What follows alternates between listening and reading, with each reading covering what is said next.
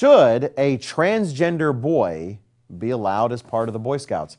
Uh, welcome to another Tomorrow's World webcast. My name is Wallace Smith, and December 30th, 2016, the New York Times reported on a situation in New Jersey that I would like to bring to your attention. The title was Cub Scouts Kick Out Transgender Boy in New Jersey. It's an article by Daniel Victor.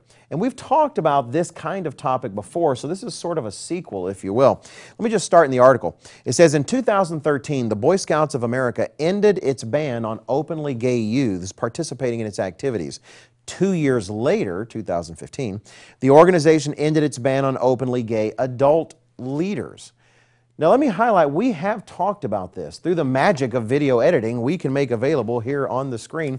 Uh, a, a scene of our 2015 podcast, our webcast, Captain America versus the Boy Scouts, where we talked about these very changes, where the Boy Scouts had a position they had taken forever, and yet they changed due to social pressure, not really a change in terms of what's right and wrong. So I encourage you, after you watch this one, uh, go back or click on it now and take a look at that webcast, Captain America versus the Boy Scouts.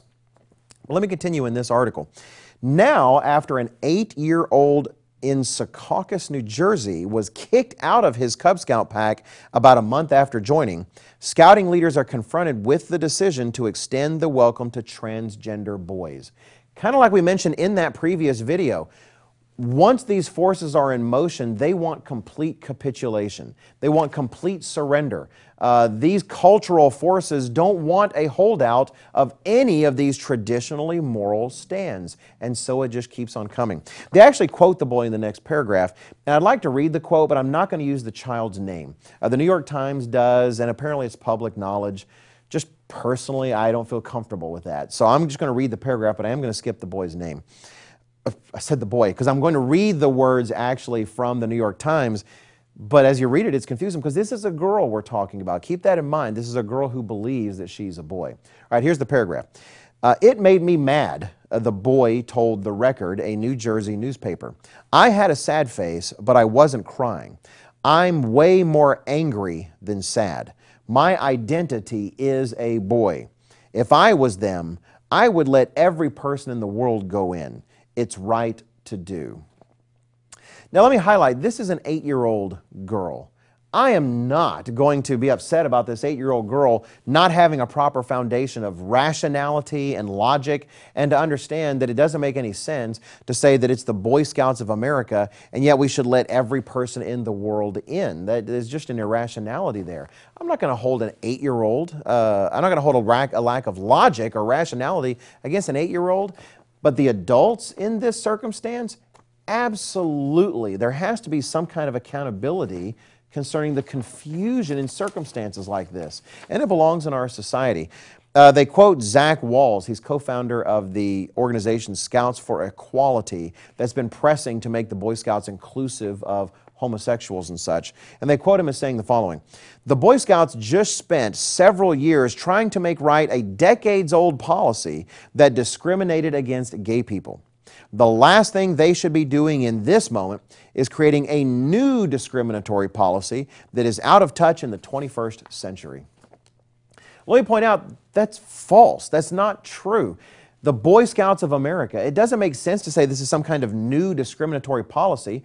The Boy Scouts have, uh, since their beginning, apparently, been about having boys in the organization. It's not new to tell a girl, you can't be a part of the Boy Scouts. Go join an organization that focuses on developing girls. But why is this even possible to be considered some sort of new policy because our culture is in confusion. Frankly, a confusion the Boy Scouts contributed to in their own small way in 2013 and 2015.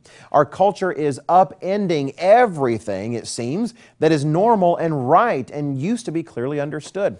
What I'm reminded of is a scripture in the book of Isaiah, Isaiah chapter 5, that prophesies, as far as I'm concerned, of a time just like this in verse 20, God says through the prophet, Woe to those who call evil good and good evil, who put darkness for light and light for darkness, who put bitter for sweet and sweet for bitter. That is exactly what we're doing in our society. We're taking opposites And because we don't want the morality that God has given us, we're switching those opposites around.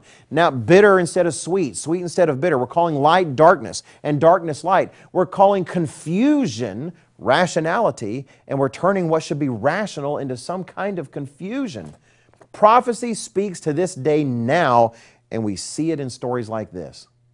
I hope you'll go back and check our webcast, Captain America versus the Boy Scouts.